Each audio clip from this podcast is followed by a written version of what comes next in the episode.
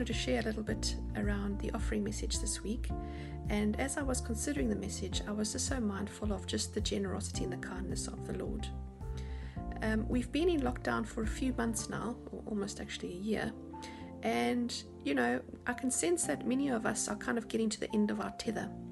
And I was just so reminded of Isaiah fifty-five, where it gives us an invitation to come. Come to the Father, because He has that food that doesn't perish and water that doesn't end. Um, and we can come and rejuvenate our souls um, at the foot of the cross. But it's up to us to come to receive from Him. So, yeah, just as a word of encouragement, come to the Father, because anything that you're facing or struggling with right now, He is the answer, and He will make a way for you.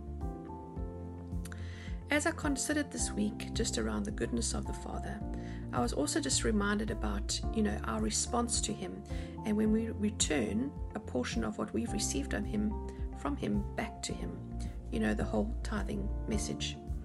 And I was so mindful that sometimes we can get so legalistic about our returning to the Father or giving to the Father that sometimes we can actually shortchange God.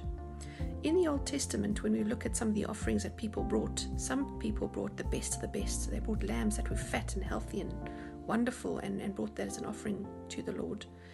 But some people brought lambs that had actually had defects on them. And it was almost an attitude of, well, this is good enough. Or, you know what, I just need to bring a lamb. Nobody said what sort of lamb. It's a lamb. I mean, isn't that good enough?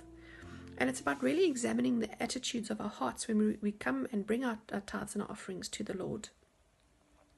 So I really wanted to encourage us to look at our hearts when we, we come into God's presence, when we come and bring our tithes and offerings. What does it look like? Also, we need to consider, how does that look like further afield than just our finances? When we spend time with God, are we giving God the best of the best? Or are we giving Him what's left over? Well, it's five minutes, right? I mean, isn't that enough? It's really around responding to God's generosity and kindness with giving Him the best of what we have. I mean, ten percent of our finances isn't actually very much. So when we bring it into the storehouse, when we bring it into His house, it's about bringing it in with joy and thanksgiving because of what He's done. So I just wanted to encourage us and challenge us this week, because I know that's very challenging. And also just wanted to close off with um, just a prayer. Thank you, Father God, that we can just bring our tithes and our offerings to you, Father God. We want to, yeah, Lord, we want to bring it back to you as a small token of appreciation for what you've done for us, Lord. We pray that, yeah, we just come and consecrate it now, Father God. We pray that you would um, extend your kingdom through our giving back to, to your storehouse, Father God, to your house. And thank you, Father God, that we're just so reminded this week that we can come to you, and the invitation's with us to come. Father God, that you are the answer in every situation, no matter what we're facing this week, you are the answer. And for that, we just want to say thank you in Jesus' name. Father, we love you with all of our hearts, and we pray that you be glorified. We ask this all now in the name of your precious Son, Jesus Christ. Amen. Well, lots of love and goodbye.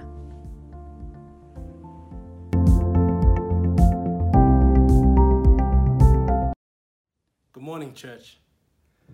So wonderful to have you this morning. Thank you for joining us this morning. Thank you so much for tuning in. I want to say thank you to everyone that has joined in the twenty-one days of prayer. Uh, this morning was our last prayer session together, and what a wonderful time it's been. The Lord has been speaking, and it's been amazing hearing from God. I want to say, if you are so, if you are interested in praying, if you are interested in growing in prayer, um, join us at Intercessions every Tuesday night at eight p.m. Um, and let's pray together to hear the word of the Lord, because He is really speaking um, in this time, and it's an amazing time. Um, so thank you so much. Talking about prayer, let's pray together this morning. Father, thank you, Lord, that you are with us. Father, thank you, God, that you hear our prayers. Lord, I want to ask you to, um, yeah, Father, anoint every word that comes out of my mouth. I ask, Father God, that um, all of myself will die and will be removed. Um, there will be no distractions, Father God, for all of us listening, um, and that within me, Father God, you will speak through me, Lord, um, and use me as a vessel, as one who is here, Lord God, Um, bringing a word to your people. Father, I pray that you will open all of our eyes and our ears um, to see and to hear, and to bring our hearts closer to yours, Father God. May we bow our knees this morning in reverence to you and receive from you, Holy King. In Jesus' name we pray, amen. How amazing it is to be here. How amazing it is to be here. How amazing it is to pray. How amazing it is to worship. How amazing it is to serve God. I want to I want to come in the spirit of praise and thanksgiving this morning. I want to say thank you, God, that you are a great God, that you are a God who is who is faithful, that you are a God who never lets us go. Um, in the world that we live in, there's incredible, incredible um, juxtaposition, um, uh, contradiction, and intense um, opposition.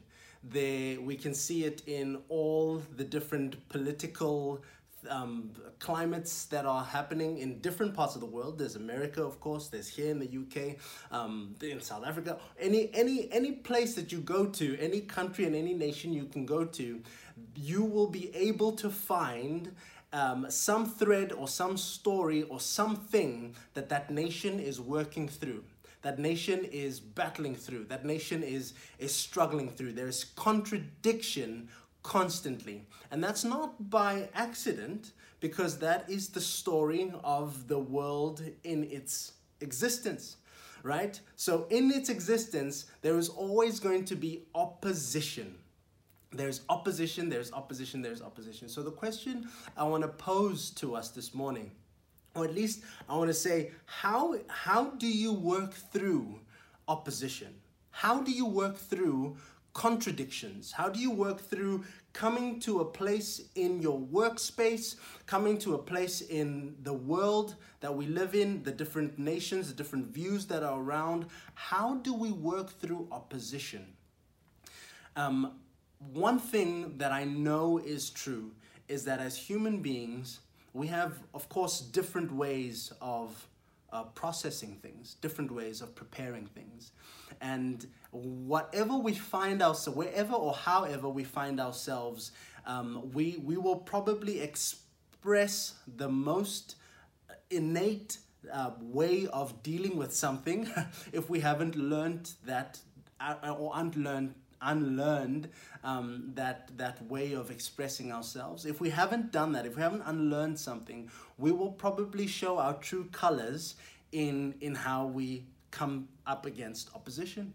And um, we've seen that. We've seen that right now. Also with, with coronavirus, we've seen that with COVID. It's been very, very clear that we we are very much being driven and, and, and sort of tossed to and fro. Um, And that's not by by maybe the faults of of the people who are trying to govern the states and, and you know keep us all um, healthy and and and safe.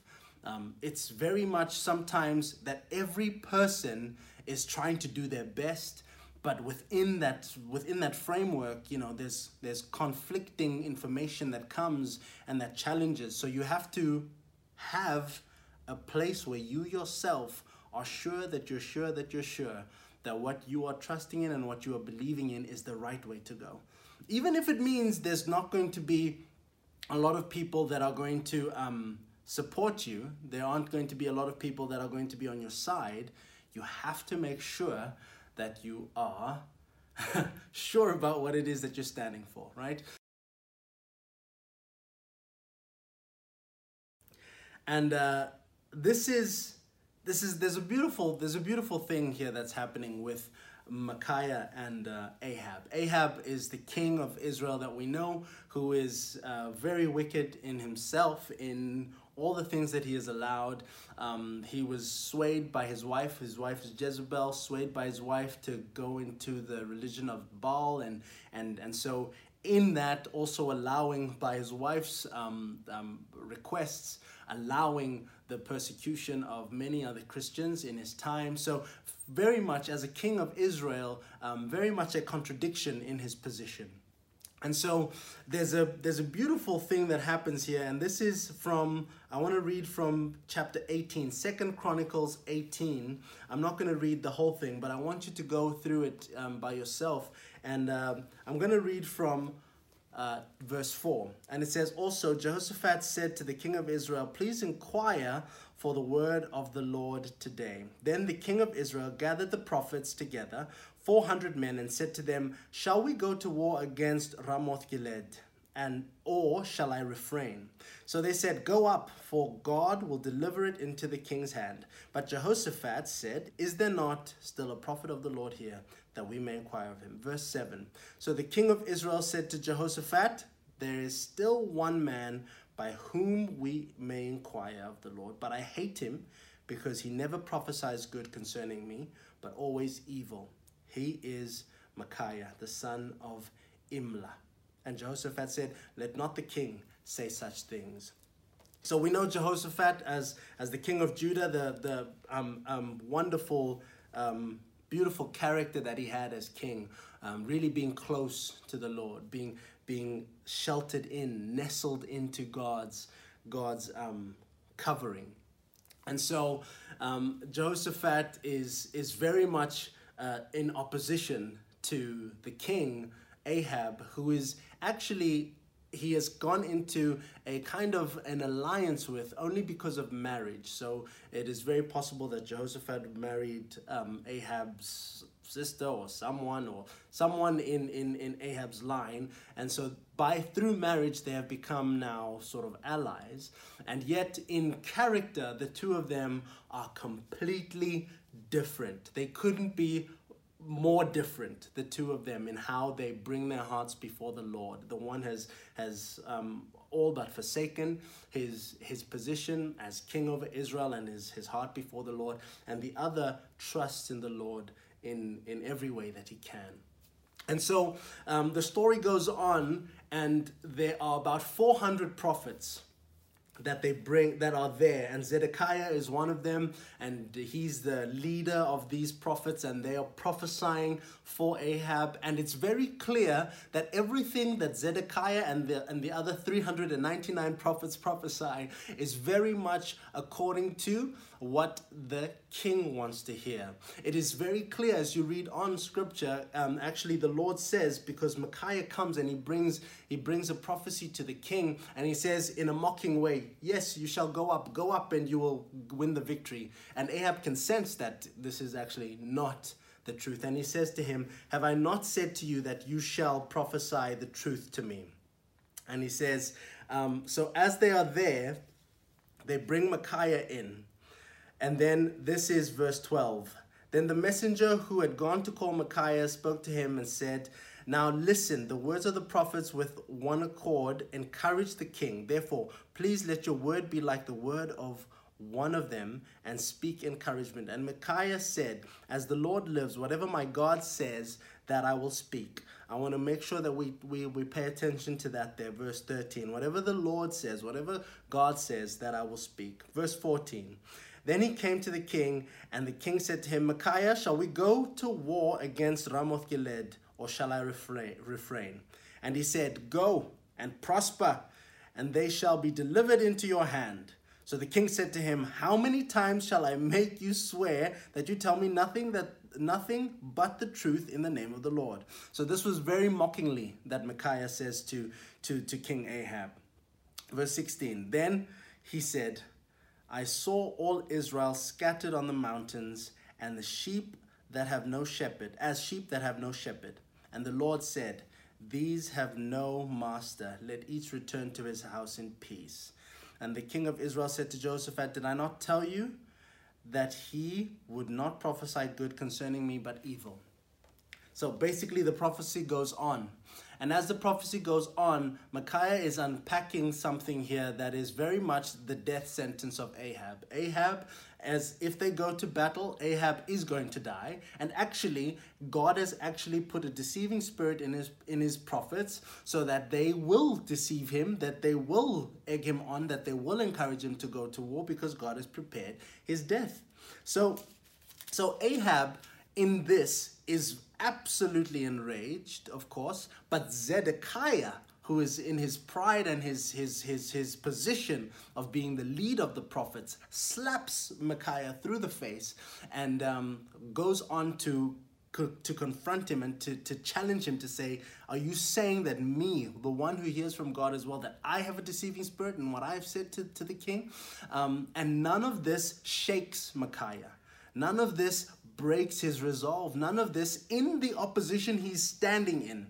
Now, I want you to think about this. There's the king of Israel. There's Jehoshaphat, the king of Judah, who is now allied to the king. So not necessarily someone that Micaiah knows to be an ally for him. There are four hundred prophets that are in the presence of the king. There's Micaiah as well. Um, I mean, there are messengers, and there's probably um, guardsmen, people who are looking after the king. So this man, Micaiah, is all by himself in his place of conflict. In, and all that he has to go by is the word of God. All that he has is what verse thirteen says, what the Lord says, whatever he says, that I will speak. He only has the word of God and his obedience to the word of God. And what's beautiful about this moment is that even when he's physically beaten, physically abused, this man stands in his persecution and challenges Zedekiah.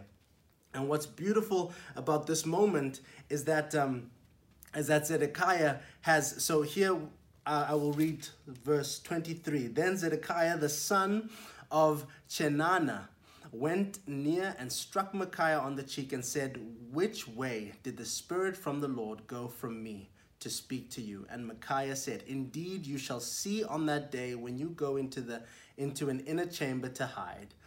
Then the king of Israel said, take Micaiah and return him to Amon, the governor of the city, and the... Uh, and to Joash, the, the king's son, and, and say, thus says the king, put this fellow in prison and feed him with bread of affliction and water of affliction until I return in peace. But Micaiah said, if you ever return in peace, the Lord has not spoken to me. And he said, take heed, all you people. This was Micaiah. Micaiah right at the end of it all. So here, there's so much that happens. He comes in. There's already a, a, a, a battlefield that has been laid before him that has got to do with opposition and conflict. He is not on anyone's good books. He's already coming into a very... um, um uh, antagonistic king, because every prophecy is given the king. The king has not been pleased by it because it's not according to what he wanted, right? So Micaiah, as he's standing in this position, he is within the courts of the king, um, and there's opposition. There are four hundred prophets. He speaks a word that is not in accordance to what the prophets have said. Um, he's struck in the face, and then he's ordered to go to prison. And in prison, he's going to be given the worst of the worst of bread and water, and and still then, um, until the king returns, will his case be reviewed, right? But think about what's happening here. Micaiah knows that the king is not returning. He knows that this king Ahab is not returning from this battle, and he's not returning in peace. So the king, who had the authority to put him in prison, in chains, in persecution, he as the king is the one who has the authority to get him out of prison, released into freedom, right?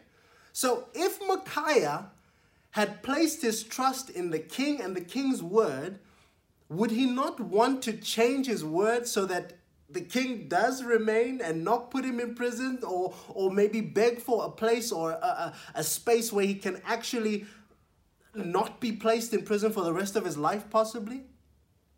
Um, it is not clear. I don't know what happens to Micaiah. It's not clear um, what happens, but it is very clear that even that, even being placed in prison for a long time, for a reason that was also um, not uh, valid, it, it, none of that shook Micaiah. None of that put any doubt in what was the correct thing for him to do.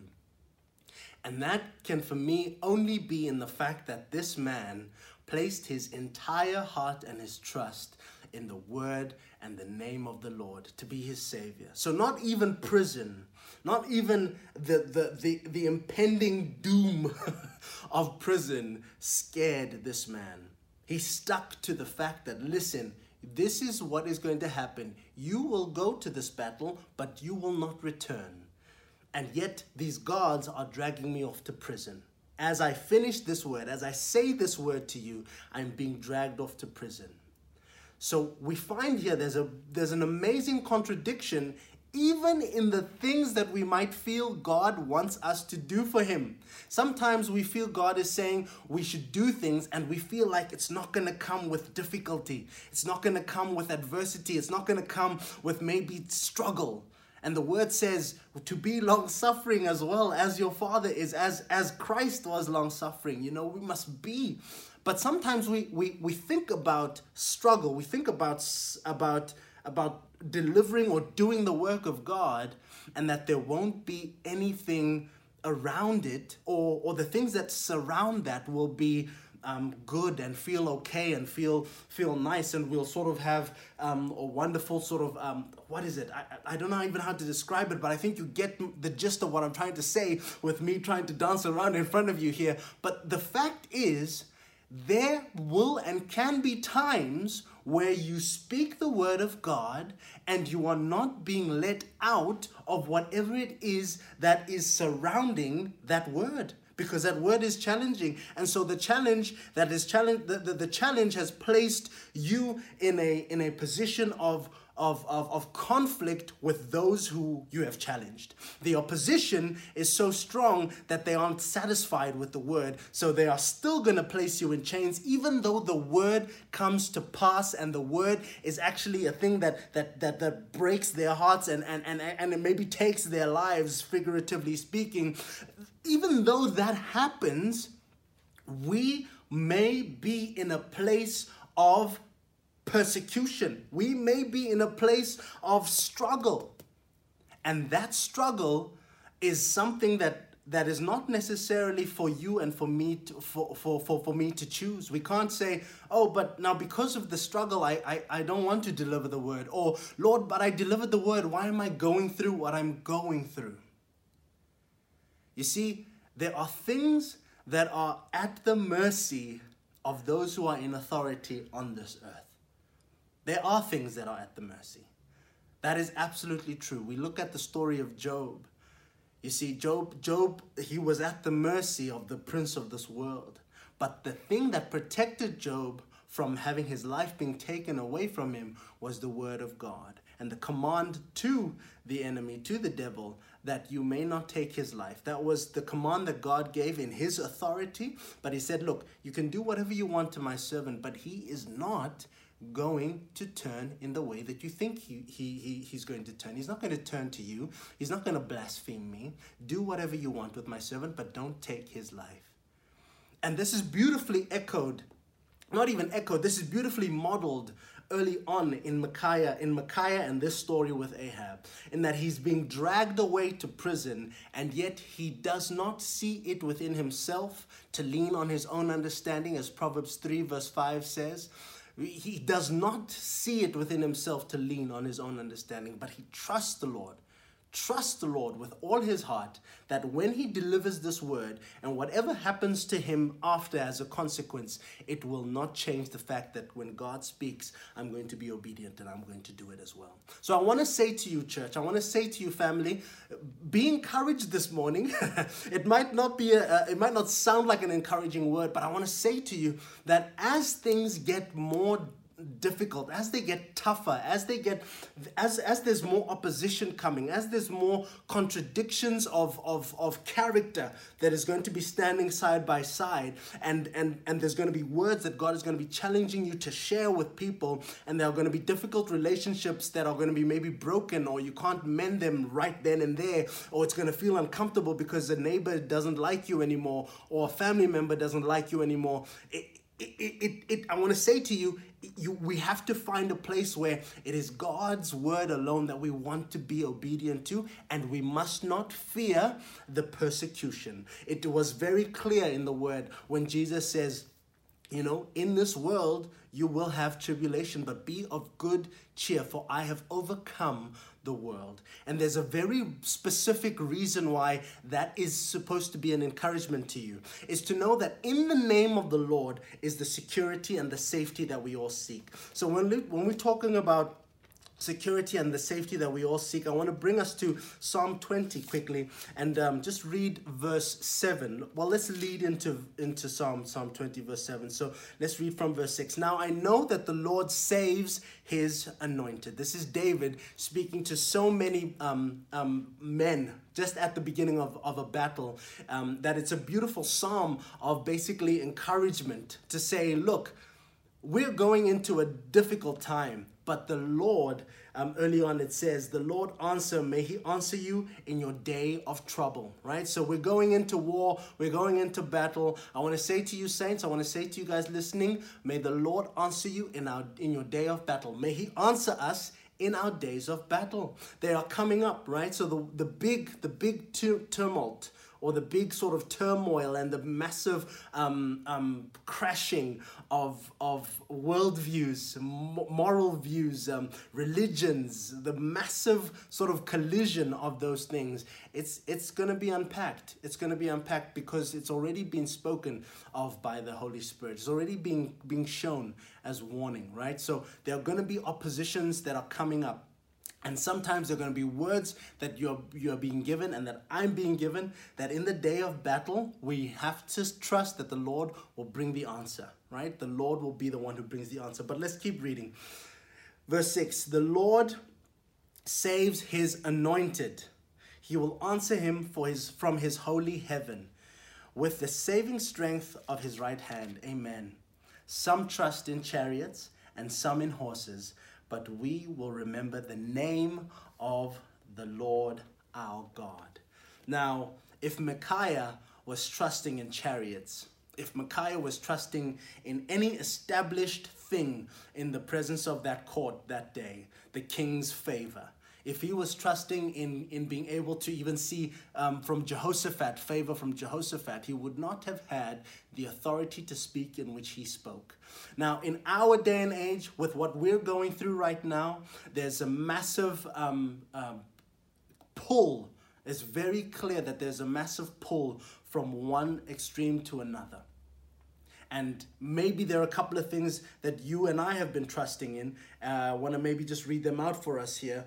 Maybe we've been making our chariots the, the, the government, or making our chariots national strength, the, the, the things that our nations represent and how powerful they are within within their their, their armies and their um, currency, and the fact that they are they are England, or they are the U S, or they are whatever other rich country in, in, in the West, in the in the Middle East, and whatever it is, whether it's national strength and pride, maybe that's the chariot, maybe money's the chariot, maybe material possessions are the chariot, maybe intellectualism is the chariot, maybe the thing that you trust in is technological advancements, gadgets, things, um, wonderful stuff that, that becomes even more like makes your life easier. So, you know, you, you're not even worried about what's what's going to happen, because you know your food is arriving here and there, and you can put, press a button and your lights go on. I don't know if you guys are living in those kinds of houses, but that that is happening. People are able to just say lights on, and lights are on, and things are happening like that, right? So I, some of you, maybe that's some technological advancements in that sense. It can be small stuff that, that we're trusting in. It can be so much more that I'm not able to mention right now because of just understanding the fact that there are chariots and that there are horses that are not going to be our saving grace.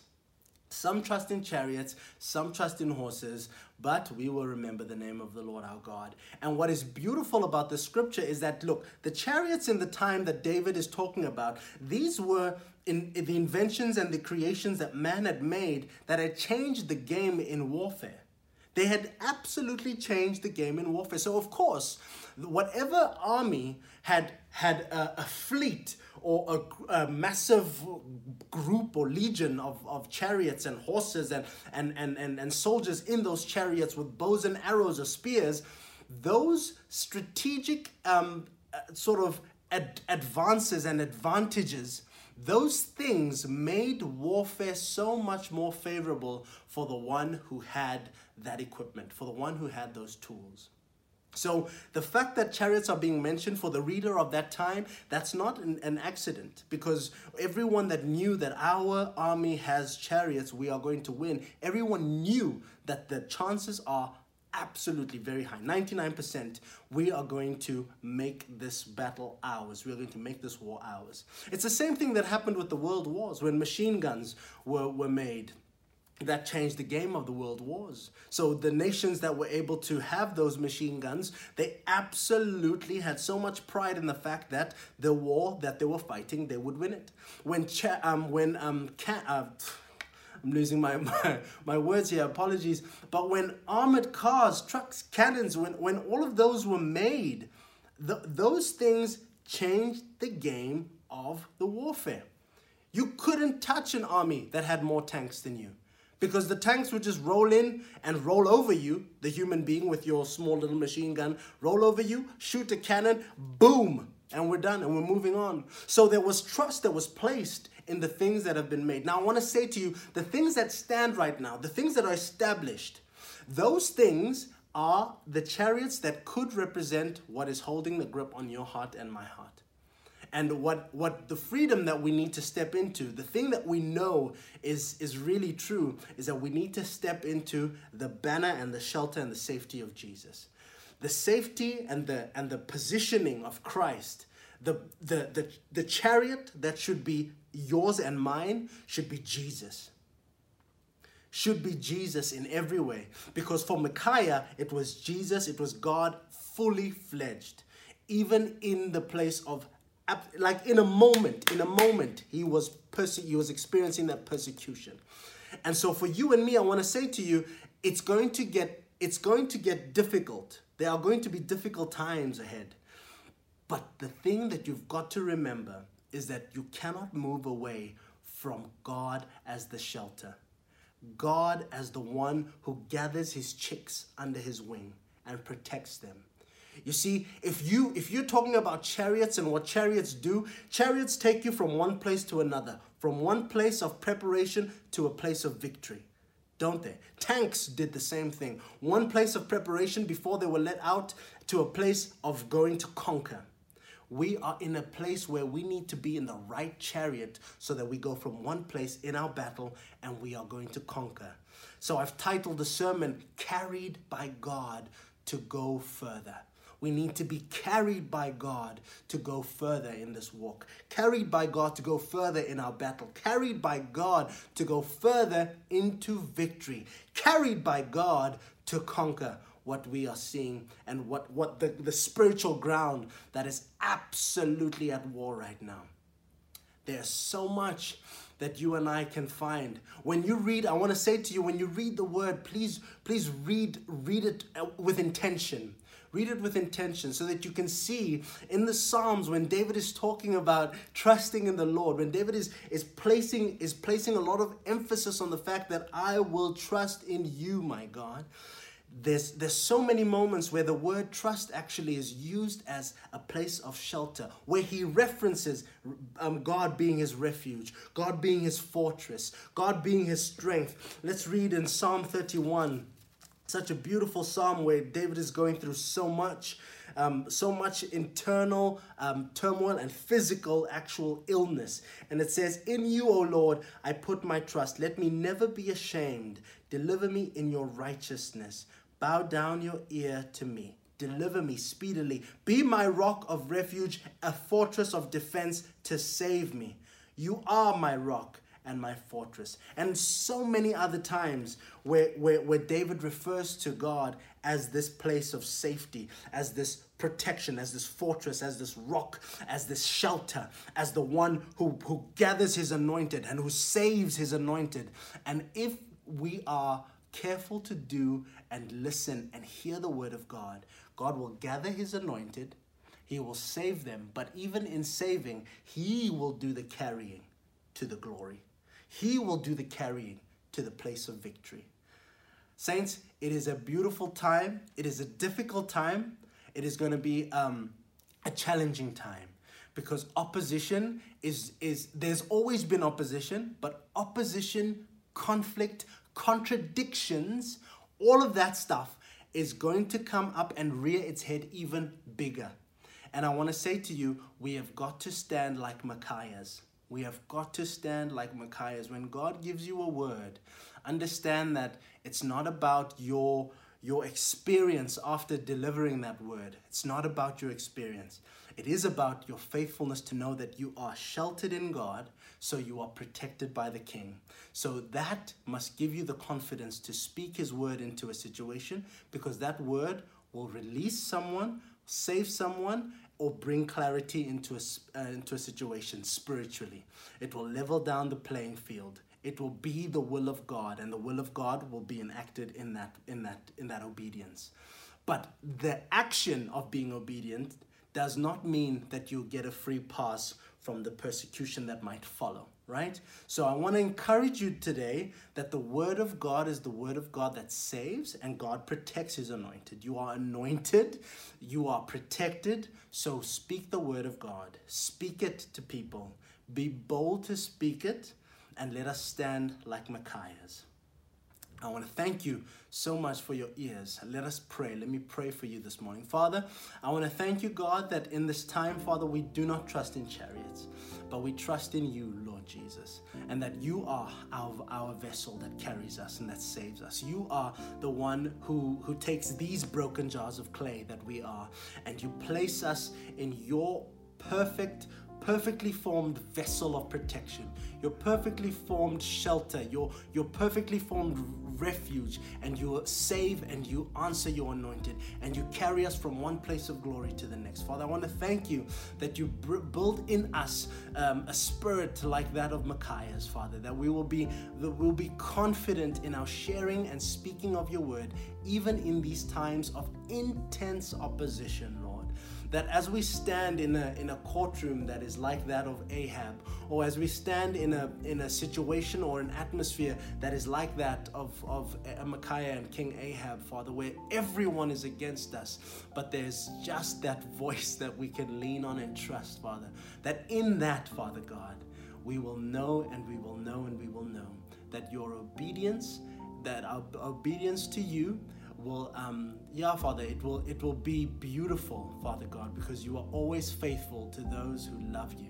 And even though persecution or even though times of difficulty might follow, even though relationships might be dif- difficult and suffer, Father, but that we know, Father, that we do not suffer in vain. In Jesus' name, Father God, I want to pray a prayer of emboldening right now, that the hearts that are hearing and the eyes that are open and the ears that are that are also hearing, Father God, that, that they'll be strengthened now, emboldened in Jesus' name, to walk as Micaiah walked, even up to the end of prison, and to also be in a state, Father God, of such amazing celebration and praise as David was, where he said that he and his people, they would remember and trust in the name of the Lord our God. Father, we bless you, Father, we praise you, we thank you for your love. In Jesus' name, amen. If you need prayer, if you need ministry, please join us after. Follow the, the Zoom link that is um, along with us here. And uh, yeah, we, we really want to pray for you. Thank you so much for tuning in this morning. God bless you.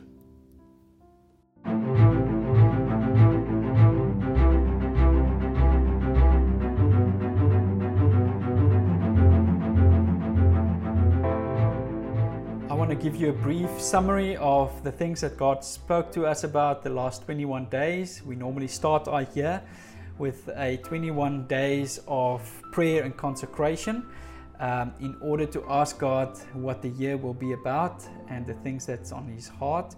And so um, this year is no exception. Uh, we we prayed for twenty-one days every year at morning at six thirty. And, uh, and God has revealed so many things to us. This is a brief summary, because I do realize that we can't give through everything that um, God has given us. But hopefully this can be um, not just a blessing to you and help us to align ourselves to God's promises, but it can also be a sweet fragrance unto God um, as we start to do these things. Um, so God said to us that this is the year of conquering and celebration. Conquering meaning that um, we must move out in faith, we must proclaim His gospel, and we must take hold of the promises that He has given us.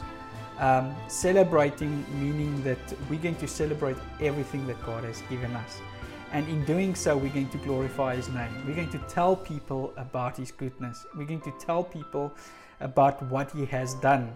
And um, and so some of the, the words that got out was even to relive twenty twenty, almost like twenty twenty point two, uh, but this time around, it's going to be the godly version of it. That this time around, we're going to see what God really wants to do and um, and what He wants to impart into His church. Um, he said to us as a church that we must move from being a, a worm to, uh, to become a butterfly. Uh, that we must rethink the way that we think about ourselves and um, embrace the ways of the butterfly, to uh, to live as the beautiful promise that um, that God has made us to be. And um, some things will have to change within us uh, in order to embrace that lifestyle. Uh, one of the things that God said is give up the idols in your lives. Prioritize my presence above anything else. Almost like Moses coming down the mountain, the people are are um, embracing the the old ways, embracing even the gods of the Egyptians again, and um, and God is saying, leave those things behind. Embrace me and my presence in your life, but stop your selfishness, because this is the sign of the time, and um, and this is what everyone is doing. But I want you to take your eyes off the world and put it on me. Um, uh, and not to do everything that is good in your own uh, eyes, like in the days of Judges, but to do the things that's on my heart. Um, we saw this white elephant, and it, um, it was actually a sign to get rid of all the unwanted things in our lives.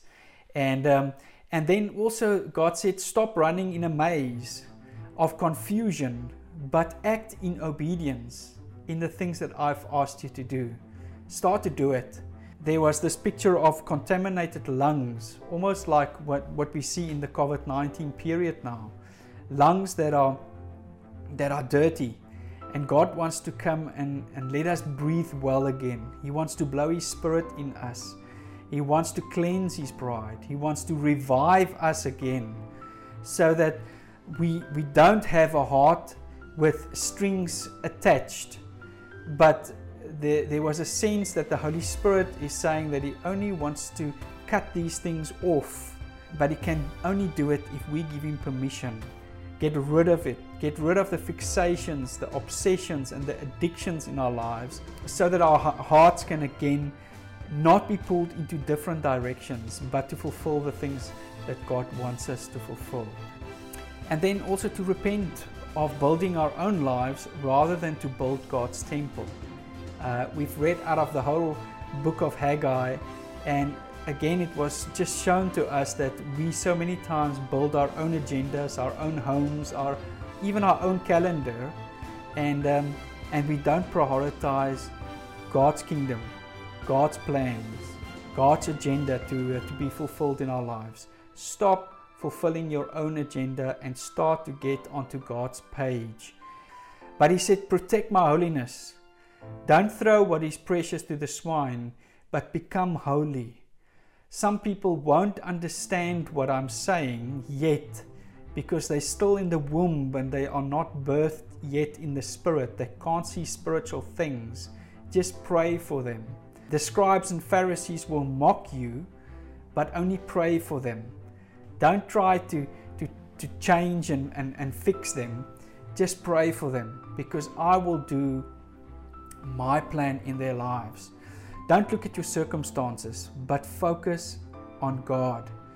Uh, guard your mouths from all ne- negativity and rather gaze on His beauty.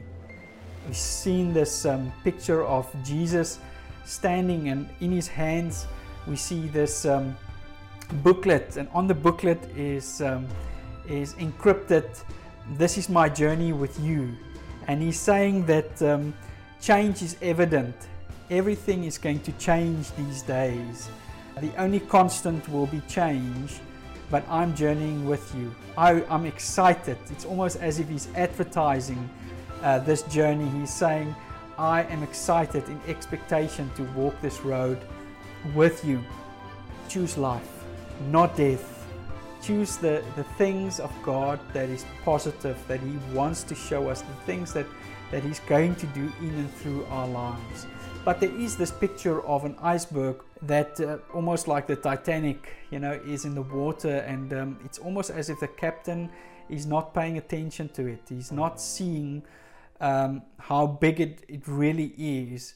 And God said to us, pray for the captain of the ship to be awakened, to see the onslaught of the enemy at the times that we are living in. We are praying for our nation, the United Kingdom. We are trusting that God will open the eyes of our captains to actually see the season for what it is. The enemy wants to steal and destroy. But the beautiful picture that came out of this was actually people going into battle. And half of the people were on their knees and the others were just stomping around. But the people who prayed got to where they needed to be quickly and they were not tired. But those who were not praying got there tired and wounded. Those on their knees will get through this period swiftly. God said He's going to provide an ark for us. He's going to bring um, an ark of protection in Christian lives. He's already built that ark for us to, uh, to take us through the season and the times that we are living in. So fear not, because God has provided. There's provision, there's protection, and also there is perfect timing. It's almost like Moses standing at the Red Sea, but he needs to wait until the last moment so that God can come through for them. In this season, we will think sometimes that God is not there anymore. God is not with us. God is not providing. He's not bringing um, protection for us anymore. But that will be a lie from the enemy, because God already provided. We must just proclaim it. We must trust in God. We must keep on trusting until we see the breakthrough. He's going to give us exact instructions and detail to build the ark, to do the things that's on His heart. He even gave us a picture of swans, and here in the United Kingdom, the Queen is very protective over the swans. It's um, it's her, the animal that she protects, and um, and so as beautiful as swans are, uh, God is saying that He's going to beautify us, but He's also going to protect us, so that we will be safe at this time. And so, the seed sown during the lockdown will germinate into a great harvest now. I want to read this quickly. You plant the seed, I make it grow. What is your seed? It's your testimony. It's your understanding of me. It's your faith in me. It's your hope in me. Share it. I will make it grow. I will multiply it. By doing so, you think you're pouring out your life, but you have no idea the number of ways in which you will receive from me. This season really has been a testing season. Those who have remained faithful despite will see God begin to do something extraordinary. God is serious about those people who are like a remnant, those who are serious about Him. He wants to be serious about those who are serious about Him. A double portion will be measured out of the coming season. God doesn't have favorites, but He is rewarding His people early, a double equipping for those who have or shown themselves faithful. The word of our testimony will change people's lives as we go into this season. The picture shown was a megaphone that is proclaiming repentance from the mountaintops. There's um, this picture that we've seen about Jonas that is released from the belly of the fish. Many Jonas in every nation, actually, all over the world, released already to proclaim the word of repentance and to, to, to release the gospel to the nations. And the way in which they will respond to it is the way in which God will bless them. So it's a crucial time to, uh, to see how God will raise up the Jonas. And if the, the nations are not going to respond, they will experience the wrath of God. As difficult as it is, God wants to bless certain people, but wants us to be faithful and to repent wherever necessary. There's a rumbling busy taking place, a rumbling of expectation. There was unfortunately this picture that we've seen about um, you know, this island, and to get to the island was the security boom. There was these um, fancy cars with rich people in it, and they came to this um, security boom, and they were furious because they could not pass through, because they thought their wealth and their success would be the answer to get to the island of hope, to the island of, of destiny. But it's, it's not the right ticket. God is saying that it's only those who repent, to receive me, and to make their lives count in me, that will experience the blessing of my kingdom. God's voice is echoing through the nations, and it's saying, I am here. What will your response be? Revival is coming. Enlarge your tent pegs. Declare the things that you want to see. Not as it is now in your communities. Don't look at how it is currently. Speak the things that you want to see. My will be done in your communities. Speak those things over your community, because I want to fulfill those in your communities. Proclaim it. Speak it into existence. Declare the things that you want to see. Theory must now uh, be put into practice. And so we saw this uh, picture of a dove with a leaf in its beak, and, um, and it's speaking of the trial is done. Receive the anointing so that I can fulfill my promises. And then also a picture of a vineyard. And in this vineyard, we, we saw that people are receiving God and what He wants to bless them with. But we must take ownership, secondly, of the harvest, that our godly authority to reap what God has given us be released in our circumstances. But pray for the harvest. Pray for baptism. People to receive the cloak and the identity that God wants to give to them.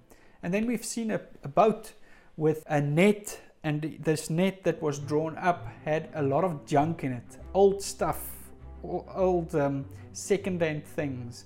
And God said, listen, until now you've you've brought up a lot of junk, you know, in bringing in the nets. You've brought up a lot of your old traditions, your old ways of doing, your own expectations even of what I want to do. But this time around, I want to bring real fish. I want to re- bring real uh, harvest into your nets, so that you can rejoice over revival that is in your midst. We must thank God for raising up the Ruths, the ladies who will turn the birthing of the Davids into being. Where I, we believe, and especially here in our church, God is anointing the ladies to become the ladies of promise, the hope bringers, those who will bring in the harvest. We pray for our ladies in this church. They will have amazing ideas that God will give in them to reach our local community.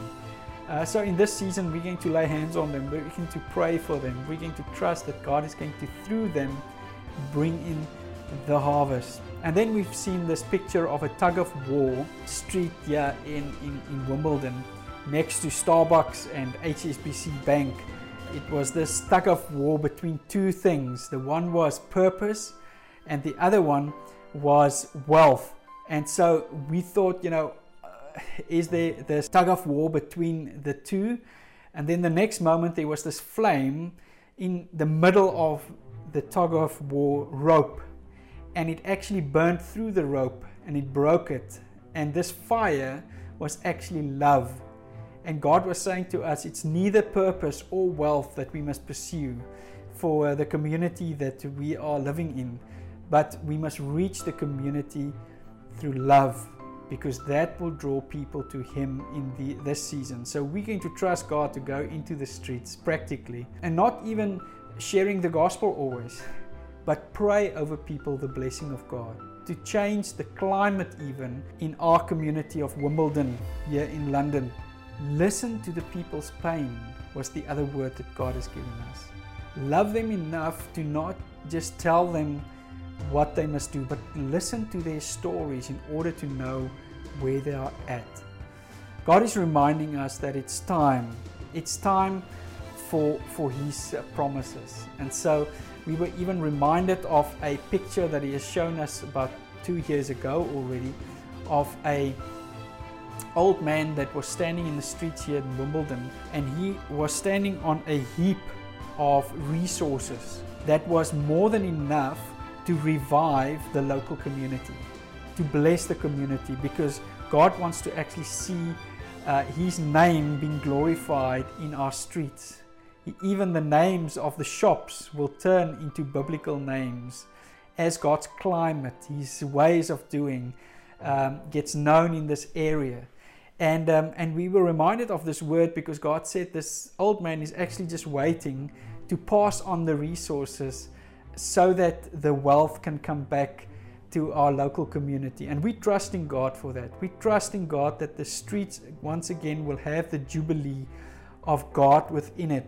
It some even saw the picture of Jesus, you know, coming into Jerusalem and people throwing the branches in front of Him. And they said, yeah, in our Broadway street in front of the Y M C A, there's um, these branches being laid down, palm trees, and people are shouting with joy the goodness of God, the faithfulness of God. God is reminding us that He's coming back, and He's um, He wants us to declare it. He's coming back. He's asking us, open the floodgates. Let it rain. Be even undignified in celebrating me in your streets, in your community, because I want to do awesome things. We really believe that God is saying that London is even the gateway into Europe in terms of spiritual revival. There's many things that God is going to do in and through this nation to reach the continent of Europe. We ask you now to pray with us that God will open the gates of this beautiful nation and this beautiful city of London again, so that the nations can return and that the promise of God can return to the nations. Father, we thank you for your promise. We thank you that there's a redemptive call upon this nation and upon even this capital city, London. We pray that you will fulfill your promises. Father God, we pray that the nations will be served from the city of London, but this, the nation of the United Kingdom again. Let this United Kingdom again be the blessing to reach nations and to be a blessing to nations. But Father, most of all, that your gospel will reach the uttermost ends of the earth through this island, through the United Kingdom. We pray, Father, that you will release that promise over us again. Open our eyes to see that we are not worms, but we are the butterflies, Father God, that are useful to the communities that we are in and to the world and the nations that you want to reach through us. In the name of Jesus, amen.